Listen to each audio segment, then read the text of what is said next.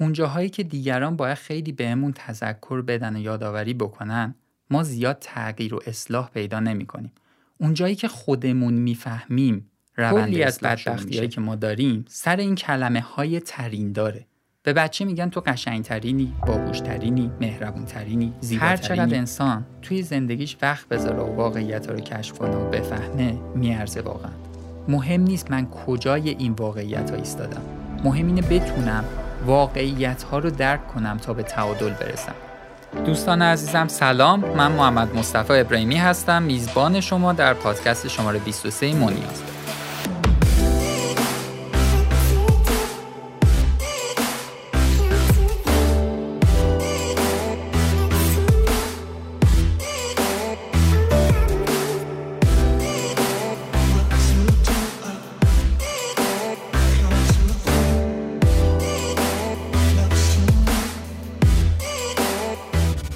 پادکست مونیاز شنبه ها ساعت 6 بعد از ظهر منتشر میشه. هدفش اینه که با آگاهی بخشی به افراد به اونا کمک کنه مهارتهایی به دست بیارن که زندگی بهتری داشته باشن. شما می‌تونید پادکست ها رو از طریق سایتمون مونیاز یا از طریق تمامی سرویس های ارائه دهنده خدمات پادکست گوش بدید. مثلا می‌تونید Castbox رو دانلود کنید به راحتی توش search کنید مونیاز و تمامی اپیزودهای قبلی ما رو اونجا ببینید. همچنین ما پادکست ها رو توی کانال تلگرامیمون با ID at sign مونیاز پادکست هم آپلود می‌کنیم. کسایی که دوست دارن از طریق تلگرام هم می‌تونن به پادکست رو گوش بده. اگر پادکست قبلیمون رو گوش داده باشین در مورد واکنش های دفاعی صحبت می‌کردیم.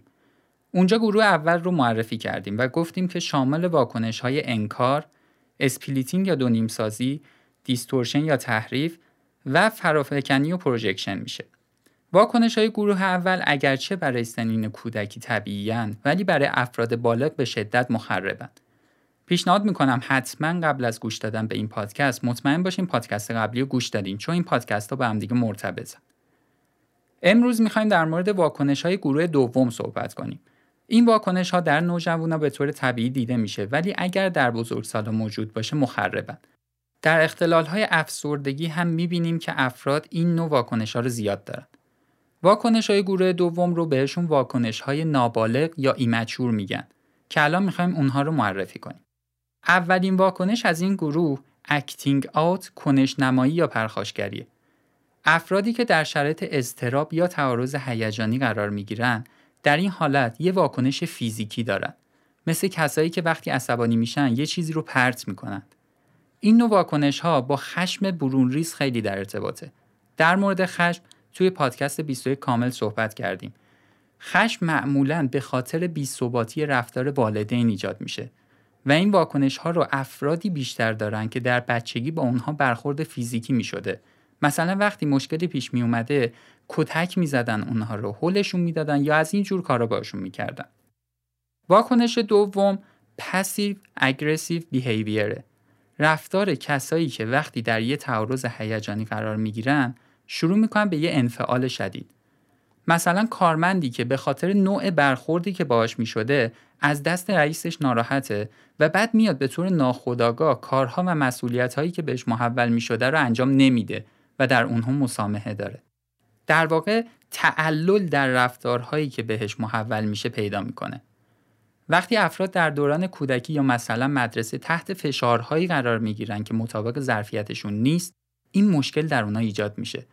یا مثلا فرض کنین تحت فشارهای روانی سنگین مثل انتقادهای خیلی تند یا برخوردهای سنگینی که این فرد نمی‌تونه بار روانیش رو تحمل کنه واقع میشه و نمی‌دونه اصلا در مقابل اون انتقادات چیکار باید بکنه و ناخداگاه شروع می‌کنه به حذف مسئولیتاش برای همین وقتی از کسی انتقاد می‌کنیم باید حواسمون باشه اون فرد رو به سمت بهتری بتونیم بعد از اون انتقاد ببریم نه اینکه فقط بندازیمش یه گوشه و مشکلات و بدیاش رو هی بهش نشون بدیم. چون در این صورت فرد نمی‌تونه در مقابل انتقادهای شما کاری بکنه میزان تحریک پذیری خودش رو میاره پایین. شما هم دیدین دیگه آدمایی که یه عمر دارن سر مسائل تکراری همش به هم گیر میدن و هیچ چیزی هم یه ذره بهتر نشده و خیلی وقتا شرایطشون هر روز داره بدتر میشه. در این واکنش کوچیکترین اتفاقی طرف می‌تونه همه چیز رو دیگه نادیده بگیره و اصلا خودشو بابت اتفاقایی که میفته ناراحت نکنه چون تحریک پذیری پایینی پیدا کرده به طور متداول انسانها برای طی یه مسیرهایی در زندگی باید حس رقابت رو تا حدودی داشته باشن. حتی باید کمی طمع هم داشته باشن. باید تا حدودی برای موفقیت تحریک پذیر باشن. البته نمیگیم انقدر تحریک پذیری زیاد باشه تا به حسادت تبدیل بشه ولی بالاخره یه مقدار از تحریک پذیری لازمه. پس انتقاد تند، سرزنش و سرکوب های زیاد بچه ها میزان تحریک پذیری رو کاهش میده و این نوع واکنش ها رو در اونا شکل میده و رفتار اجتنابی رو هم در افراد زیاد می‌کنه. قبلا هم گفتیم بازم میگیم اونجاهایی که دیگران باید خیلی بهمون تذکر بدن و یادآوری بکنن ما زیاد تغییر و اصلاح پیدا نمی‌کنیم. اونجایی که خودمون می‌فهمیم روند اصلاح شروع میشه. این رو همیشه باید در رفتارمون با دیگران هم مد نظر بگیریم.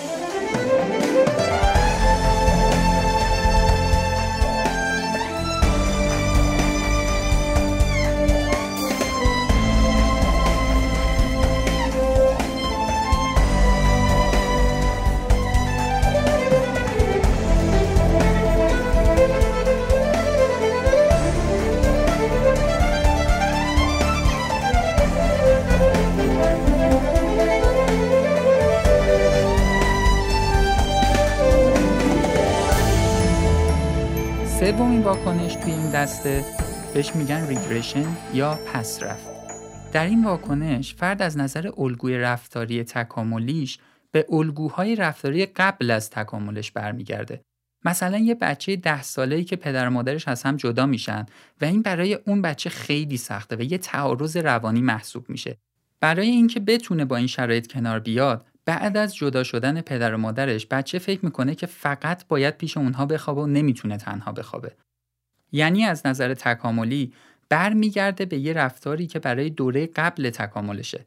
چون توی اون دوره احساس امنیت می‌کرده و الان برای اینکه امنیت روانیش رو بتونه کامل برگردونه برمیگرده به دوره های قبل که حس بهتری توی اونها داشته. گرفت این چی شد دیگه اینکه بچه تو سنهای پایین مثلا 4 5 سالگی وقتی پیش پدر مادرش میخوابه نرماله. بعد توی سن 10 سالگی تنها میخوابه و مشکلی نداره. پدر مادرش که از هم جدا میشن دوست داره دوباره پیش اونها بخوابه. در واقع در این واکنش دفاعی می‌خواد به گذشته برگرده تا بتونه امنیت خودش رو دوباره پیدا کنه. یا مثلا فردی که در روابط اجتماعیش مشکل داره بعد هی پرخوری می‌کنه هی شکلات می‌خوره. وقتی فشارهای روانی برای افراد ایجاد میشه که اونها نمی‌تونن با این فشارها کنار بیان پناه میارن به یه سری رفتارهای عادتگونه در گذشته. این واکنش ها معمولا وقتی به وجود میان که میزان استراب یه دفعه خیلی برای فرد بالا رفته یا مثلا در یه واقعه خیلی ناگوار قرار گرفته. این تا حدودی با روند تولید عادتهای مخرب که توی پادکست یکم توضیح دادیم در ارتباطه. گفتیم که در روند تشکیل عادتهای بد مثل پرخوری خیلی وقتا اینطوریه که شما یه تریگری داشتین که مثلا گرسنه بودین بعد یه بیهیویری دارین که کیک شکلاتی می‌خورین. به خاطر جذب قند و انرژی مغزتون کلی دوپامین ترشح می‌کنه و در واقع داره به شما ریوارد میده. پس روند خوردن کیک شکلاتی اینجوری میشه. تریگر بیهیویر ریوارد. یه نیازی بوده یه رفتاری انجام دادیم و یه پاداشی می‌گیریم. بعد که این روند هی تکرار میشه مرحله اول رو مغز فراموش می‌کنه و فکر می‌کنه که کیک شکلاتی یعنی شادی. بعد که یه جای حالتون بده میگه که کیک شکلاتی بخور خوب میشی. یه جایی که ناراحتین میگه کیک شکلاتی بخور حالت خوب میشه. و اینطوری عادتهای مخرب مثل پرخوری یا سیگار کشیدن شکل می‌گیرن. البته ما داریم در مورد واکنش صحبت می‌کنیم که خیلی سریع و در یه لحظه اتفاق میافته. ولی اگر تکرار بشه به الگوهای مخرب رفتاری هم می‌تونه تبدیل بشه. حواستون هست دیگه اینها واکنش هایی هستن که در دوران نوجوانی طبیعی هن. یعنی اگر در اونها دیده بشن با روندهای درمانی میشه اصلاحشون کرد. ولی توی افراد بالغ اگر زیاد بشن خطرناکه. انسان به اعتبار روانی باید تو فاز و شرایط امنیت زندگی بکنه و نمی‌تونه ناامنی رو تحمل بکنه. یعنی اگر در امنیت واقعی نباشه باید به صورت خیلی اشتباهی بعد اونو توی خودش ایجاد بکنه که اصلا کار درستی نیست. مثل این میمونه که برای داشتن یه خونه و سرپناه یکی میره بررسی می‌کنه با تلاش و مهندسی دقیق یه خونه محکم و خوب می‌سازه. یکی دیگه هم هست میاد چهار تا چوبو می‌ذاره کنار هم یه پارچم میپیچه دورش میگه این خونه منه و میره توش زندگی می‌کنه. این واکنش ها یه همچین شرایطی رو برای آدم ایجاد می‌کنن. شاید در یه لحظه حس خوبی رو به شما منتقل کنه ولی باعث یه زندگی خوب نمیشه. از سر ناچاری انسان با اینها مجبور زندگی کنه وگرنه زندگی آگاهانه با واکنش های هیجانی خیلی فرق داره. امنیت چیزیه که انسان همیشه باید برای خودش نگه داره تا بتونه زندگی کنه. پس یکی از راهکارهای موجود برای برطرف شدن این نوع رفتارها هم این میشه که حس امنیت روانی افراد رو باید بتونیم بالا ببریم مثلا بچه ای که این نوع واکنش ها رو داره پدر و مادرش باید متوجه باشن که حس امنیت اون رو باید بتونن بالا ببرن تا مشکل این بچه رو حل کنه.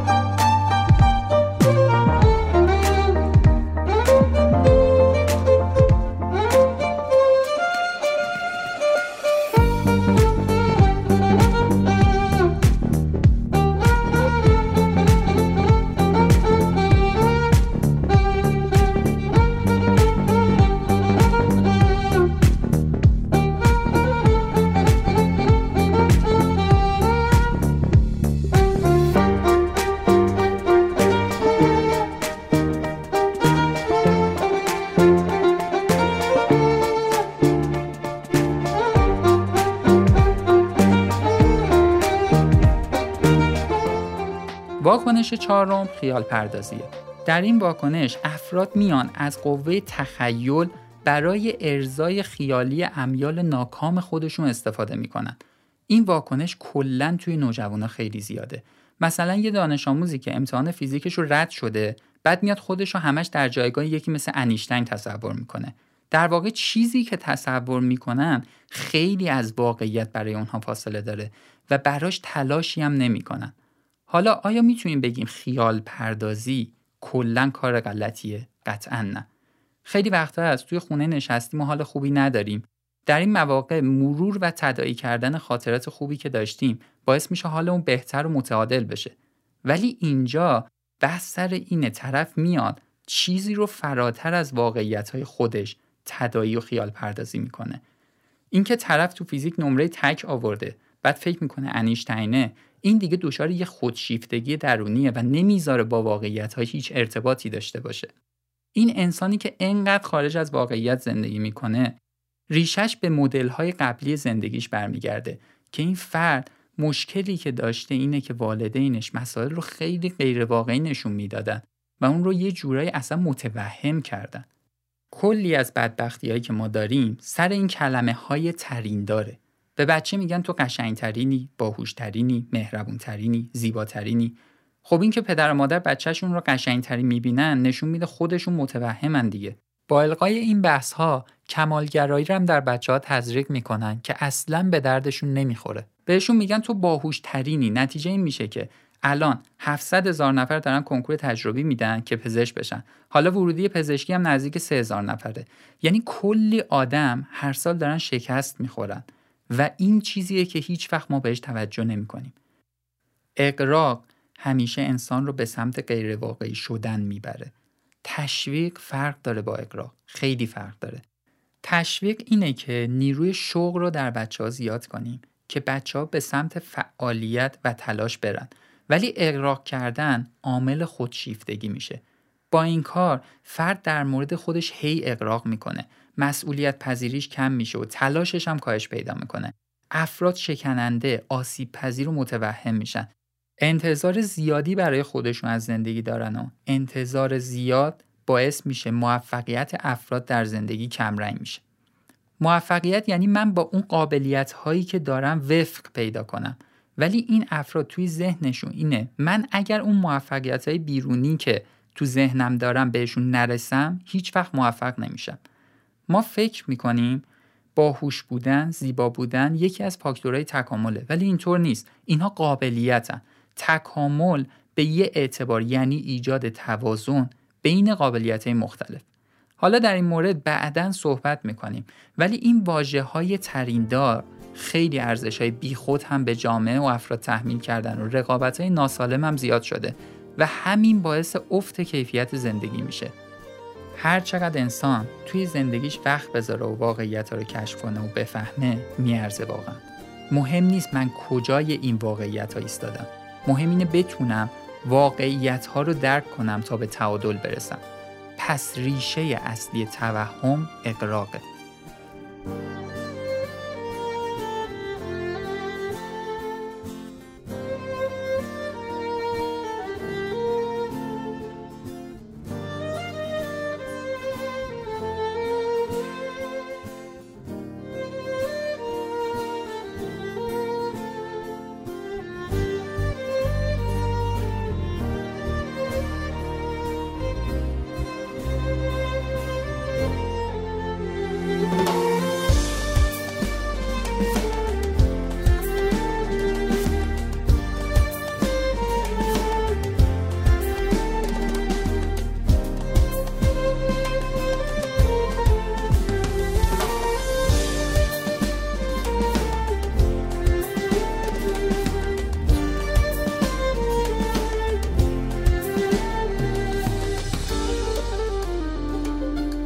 پنجمین واکنش introjection یا درون فکنی یه نوع شدید همانندسازیه یه ذره توی پادکست قبلی هم بهش اشاره کردیم که فرد میاد توی این واکنش اون ویژگی های کسی که مضطربش کرده رو درونی می‌کنه. مثلا بچه ای که پدر و مادرش پرخاشگرن و ناخداگاه وقتی که بزرگ میشه پرخاشگر میشه. چون این بچه از پدر و مادرش نمی‌تونه فاصله بگیره و بگه اینا بدن که. میاد اینو در خودش میپذیره که این ویژگی خوبه و خودش هم این شکلی میشه. یا مثلا یه فردی که همسرش در اثر بیماری قلبی میمیره و بعد از اون خودش فکر می‌کنه آثار بیماری قلبی رو داره. یعنی با درون فکنی شرایط استراب رو می‌بره درون خودش تا جایی که احساس می‌کنه خودش هم اونو داره. معمولا این درون فکنی ها در افرادی زیاد میشه که برون ریزی رفتاری والدینشون زیاد بوده. هی ازشون انتقاد می‌کردن و حجم این رفتارها خیلی زیاد بوده. مثلا وقتی یه نفر مدت زیادی با کسی که بیماری قلبی داشته و همش از بیماریش ناله و اظهار ناراحتی می‌کرده زندگی می‌کنه چون هیچ فضایی برای رهایی از این مشکلات نداره ناخداگاه مشکلات این فرد بیمار رو به درون خودش هم می‌بره. بچه هم که در مواجهه خیلی زیادی با رفتارهای اینجوری هستن این واکنش ها در اونا زیاد میشه. این اضطرابی که اونا دارن تخلیه نمیشه. تا جایی که در آینده توی شرایط های اضطراب زایی که براشون به وجود میاد دیگه شروع به تخلیه این اضطرابا می‌کنن. تحمل کردن به انسان ظرفیت میده. فرد رشد می‌کنه. ولی تحمیل کردن ظرفیت ها رو نابود می‌کنه. وقتی این مدل رفتارها رو کودکی می‌بینه ظرفیت تحمل هیچ اضطرابی رو دیگه نداره. ممکنه اضطراب کوچیکی باشه ولی دیگه این فرد ظرفیتش رو نداره. انقدر که قبلا فضای پر از اضطرابی بهش تحمیل شده و اون نتونسته از اونها خودش رو خارج کنه در نتیجه اونها مجبور میشه اون رفتار رو ببره به درون خودش و ظرفیتش برای تحمل این مدل رفتارها کم میشه. نتیجه این میشه که هر وقت رفتار مشابهی می‌بینه کنترل خودش از دست میده. آدم به خودش و دیگران اصلا نباید چیزی رو تحمیل کنه چون این کار ظرفیت ها رو خیلی کم می‌کنه. بعضی ها تحمل بیماریشون رو ندارن و فشار بیماری رو هی به اطرافیانشون تحمیل می‌کنن. بعدها در نبود اون فردم می‌بینیم که اطرافیان به طبعات بیماری اون هنوز گرفتارن. شما هم دیدین دیگه آدمایی که خیلی طولانی مدت از دیگران مراقبت کردن بعدش خیلی از نظر روحی ضعیف و مریض میشن. یه فرهنگی هست که به زور می‌خوایم آدمهای اطرافمون رو کنارمون نگه داریم و این معلوم نیست به چه هزینه ای. طرف بیماری لاعلاج داره عمرش هم کرده و دیگه زندگی براش باقی نمونده همه هم می‌دونن ولی اصرار زیاد دارن که از این فرد نگهداری بشه و حتما اون فرد رو کنار خودشون نگه دارن بالاخره طبعات و آثاری همین کار در پی داره که دیگه بیشتر از این الان نمی‌خوایم وارد این مبحث بشیم چون واقعا چادش برانگیزه. ولی حداقلش اینه حواسمون باشه بار زندگی خودمون رو روی دوش دیگران نذاریم. چون سختیش فقط به همون لحظه نیست. بعد از ما اونها دچار عوارض خاصی می‌تونن بشن و کیفیت زندگیشون افت کنه. حالا سعی می‌کنیم در آینده در مورد سالمندی و سالمندان اگر بتونیم مشارطش باشه صحبت کنیم.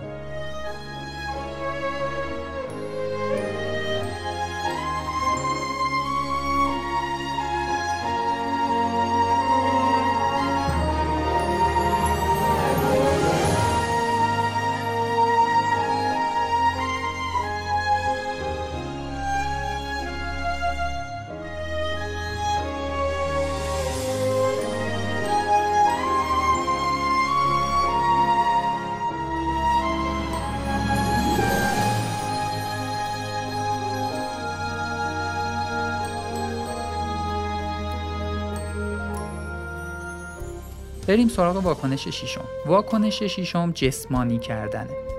توی این واکنش تعارض هیجانی به صورت یک سری علائم جسمی بروز می‌کنه. مثلا یه فردی که زیاد عصبانی میشه و بعدها دچار تیک عصبی میشه یا دچار پرفشاری خونه. این برای هممون واضحه دیگه. وقتی درست مسائلی که باهاش مواجه میشیم رو نمی‌تونیم درک یا حذف کنیم بیمار میشیم. خیلی وقتها توی فشارهای بالای روحی و ناراحتی های زیاد آدما سکته می‌کنن یا شاید سرطان بگیرن. نباید خیلی زیاد مسائل رو توی خودمون نگه داریم. از اون طرف هم نباید بیش از حد برون ریزی داشته باشیم. واقعا هر دو مدلش به ما لطمه می‌زنه. بعضیا اصلا نمی‌تونن با دیگران حرف بزنن، نمی‌تونن صحبت کنن و مشکلاتشون رو بگن. بعضی هم اصلا کوچیکترین چیزی رو نمی‌تونن تحمل کنن و همش خودشون رو و رفتارهای هیجانی خودشون رو به دیگران تحمیل می‌کنن. واقعا هر دو مدلش بده و انسان رو می‌تونه از نظر جسمی هم بیمار کنه. واکنش هفتم خود بیمار انگاریه. توی اون فرد اصرار داره که بگه به یه بیماری مبتلا شده. دلیلش اینه می‌خواد از اون گناهی که داره اجتناب کنه. مثل مردی که همسرش مشکل گوارشی داشته و این هی گفته هیچی نیست هیچی نیست و همسرش فوت کرده. بعد الان همش خودش ادعا می‌کنه که تمام علائم بیماری گوارشی رو داره و هی به پزشک مراجعه می‌کنه. پزشک هم هر چقدر براش توضیح میده هیچی نیست پزشکش رو عوض می‌کنه. این افراد می‌تونن جز افرادی باشن که نتونستن از زندگی کامی بگیرن و بهره ای داشته باشن. نه به خاطر اینکه در زندگی چیزی نداشتن بلکه نتونستن خودشون رو به اون تلاش واقعی برای درست زندگی کردن برسونن. در واقع قابلیتی از خودش ندیده که با تلاش به نتیجه برسه چون این خیلی توی سلامت روانی تاثیر داره. بعدا وارد مباحث رضایت از زندگی میشیم تلاش یکی از فاکتورهای اصلی رضایت از زندگیه. این افراد کاری که می‌خوان بکنن اینه که با بیمار انگاری می‌خوان خودشون رو به یه توجهی از دیگران برسونن. بحث ما موفقیت نیستا تلاشه. تلاشگری چیزیه که انسان رو مورد قبول برای خودش و دیگران می‌کنه. در افرادی که به شدت مورد بیتوجهی اطرافیان خودشون هم هستن این واکنش زیاده. مثلا فردی که با همسری زندگی می‌کنه که اصلا قدرت نوازشگری و محبت نداره. این فرد سمت شرایطی سوق پیدا می‌کنه که خودش رو به بیماری هایی می‌زنه که مورد توجه اطرافیان باشه. اینطور افراد وقتی هم که واقعا بیمار میشن می‌بینیم تمایل زیادی به خوب شدن ندارن. پس محبت کردن یکی از راهکارهایی می‌تونه باشه که تا حدودی این افراد رو از این واکنش خارج کنه. به پایان پادکست شماره 23 مون نزدیک میشیم. ممنون از حامد دبیرزاده نیما رحیمی ها دکتر محمد شیرازی استودیو 12 و عطا امادی عزیز و سایر دوستان عزیزان و بزرگوارانی که شرایط این که از تمامشون بخوایم تشکر کنیم وجود نداره. ممنون از شما که با فیدبک ها بازخورد هایی که به ما میدیم به ما کمک می‌کنین که پادکست رو خیلی بهتر بکنیم. شما می‌تونین از طریق سایت اگر بخواین پشتیبانی مالی بکنین از پادکست ما. ولی همونطوری که قبلا گفتیم و باز هم تاکید می‌کنیم قطعا پشتیبانی بهتری که می‌تونین از ما بکنین اینه که پادکست ها رو به افرادی که فکر می‌کنیم به دردشون می‌خوره معرفی بکنیم جو توی شبکه های اجتماعی خیلی برای ما مطلوبه ازتون تشکر می‌کنیم. شما می‌تونید ما رو از طریق اینستاگرام هم دنبال بکنیم با آیدی مونیاز پادکست. اونجا خیلی از دوستان زحمت کشیدن پادکست ها رو نقد می‌کنن خلاصه پادکست ها رو شیر می‌کنن به دیگران معرفی می‌کنن. ما با دیدنش کیف می‌کنیم لذت می‌بریم انگیزه خیلی زیادی پیدا می‌کنیم که تلاش بکنیم پادکست های بهتری تولید کنیم. ممنون از شما که همراه ما بودیم هفته آینده می‌خوایم در مورد واکنش های دفاعی گروه سوم صحبت بکنیم. تا شنبه آینده تا ساعت 6 بعد از ظهر فعلا خدا نگهدار.